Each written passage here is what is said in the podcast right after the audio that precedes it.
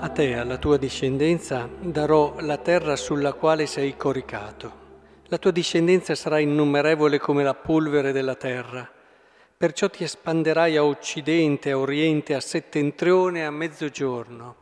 Colpisce come in tutta la storia della salvezza ci sia come un filo rosso continuo di promesse.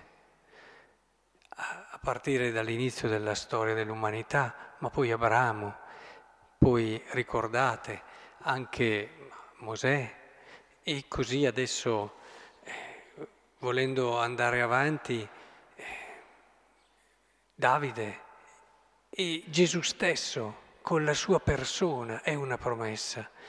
Ma potremmo continuare. Provate a rileggere di un fiato la Bibbia, troverete questa costante. Dio regolarmente fa una promessa.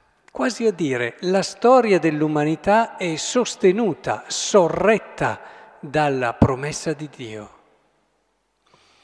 È molto importante questo perché se è vero che una persona vive se ha una speranza, altrimenti si lascia morire, lo abbiamo ripetuto tante volte, è come se noi dicessimo l'umanità potrà continuare a vivere potrà guardare il futuro in modo promettente solo se custodirà nel suo cuore una promessa. È molto importante che lavoriamo sulla promessa che ci sta ispirando, guidando nella nostra esperienza di uomini e di credenti, perché è una promessa che va sempre purificata, quella che ci guida, è quella che magari ci fa alzare al mattino, ma non è detto che sia quella che Dio ha pensato per noi. Questa la si raggiunge gradualmente ed è importante che abbiamo e dedichiamo tempo a questa promessa. C'è una cosa molto interessante in questo brano, che nel momento in cui, grazie a questo sogno, sogno divino, riceve questa promessa, lui matura una consapevolezza, dice Certo il Signore è in questo luogo e io non lo sapevo. Interessante. Lui diventa consapevole della presenza di Dio lì, in questo luogo e nella sua vita nel momento in cui prende coscienza di questa promessa. È come se la promessa ci aiutasse a, a riconoscere la presenza, il vero volto di Dio e anche il vero volto nostro nella nostra esistenza. È, è importante quindi che ritorniamo spesso qui e vediamo la scrittura come un libro che sicuramente ha tanta sapienza e ci insegna tante cose, ma è soprattutto il libro della promessa.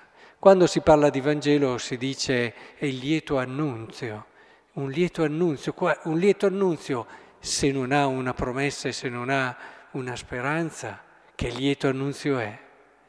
E il Vangelo stesso è infatti, come accennavo prima, pieno di quella promessa che è la persona di Cristo.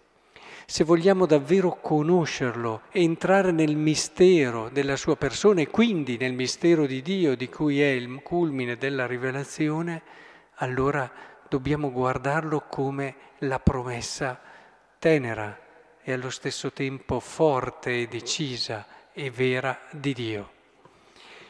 Ed è in questa chiave allora che vi consiglio di leggere i miracoli, perché c'è un modo carnale, eh, più figlio del diavolo, di leggere i miracoli, che ci tende ad appropriarci di questi miracoli. Cioè noi tendiamo a pensare che il miracolo serva per noi, cioè Dio, se ci ama, ci fa questo miracolo, viene incontro a questo nostro bisogno e a questa nostra necessità. Questo è un modo carnale di impossessarsi di una realtà e vederla in riferimento a sé. Invece c'è un modo che è evangelico di cogliere il miracolo, di cogliere il senso profondo dei miracoli.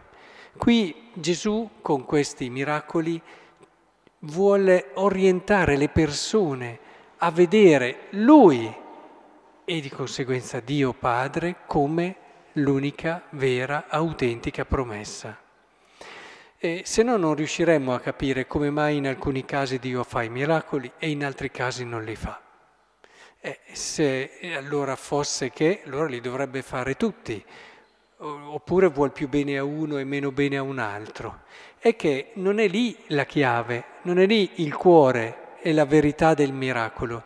Il miracolo ti vuole condurre a riscoprire il vero volto di Dio. Ed è per questo che i miracoli vanno proprio lì, dove noi ci sentiamo bene. E in questo caso una malattia, una figlia morta, in quelle che sono le cose che un uomo sente come le cose che gli fanno sentire proprio perché uno gli fa questo dono l'altra persona davvero come vicina e come promettente, come promessa. È importante che cogliamo questo chi riceve un miracolo, se si fermasse lì e non cogliesse il senso profondo del miracolo, nei Vangeli ci sono alcuni esempi di questo tipo, ricordate i lebrosi guariti. Guariti, poi, bene, si sono chiusi nel loro miracolo, sono guariti, hanno ottenuto quello che volevano. Solo uno torna indietro a ringraziare Dio. Cioè solo uno ha capito il senso di quel miracolo lì, che era di riscoprire che Cristo è Dio, è la promessa, ciò che rappresenta il tutto della tua vita. Se il miracolo non ti porta a Dio come unica promessa della tua vita, lo vivi in modo sbagliato. Per questo usiamo il termine carnale che è un termine tipicamente biblico che non è solo riferito alla carne come la intendono oggi, ma proprio nel senso del, del peccato, del, del ripiegarsi su di sé. Quindi in questo senso, proprio perché il respiro della storia della salvezza è la promessa di Dio, è importante che sappiamo ricondurre lì per poi arrivare a Lui, perché la promessa Dio ce la fa, perché possiamo arrivare a Lui. Lui lo sa che non c'è niente di più vero e di più grande di Lui e lo desidera per noi. Ecco, lasciamo allora che la promessa ci conduca a questo tesoro.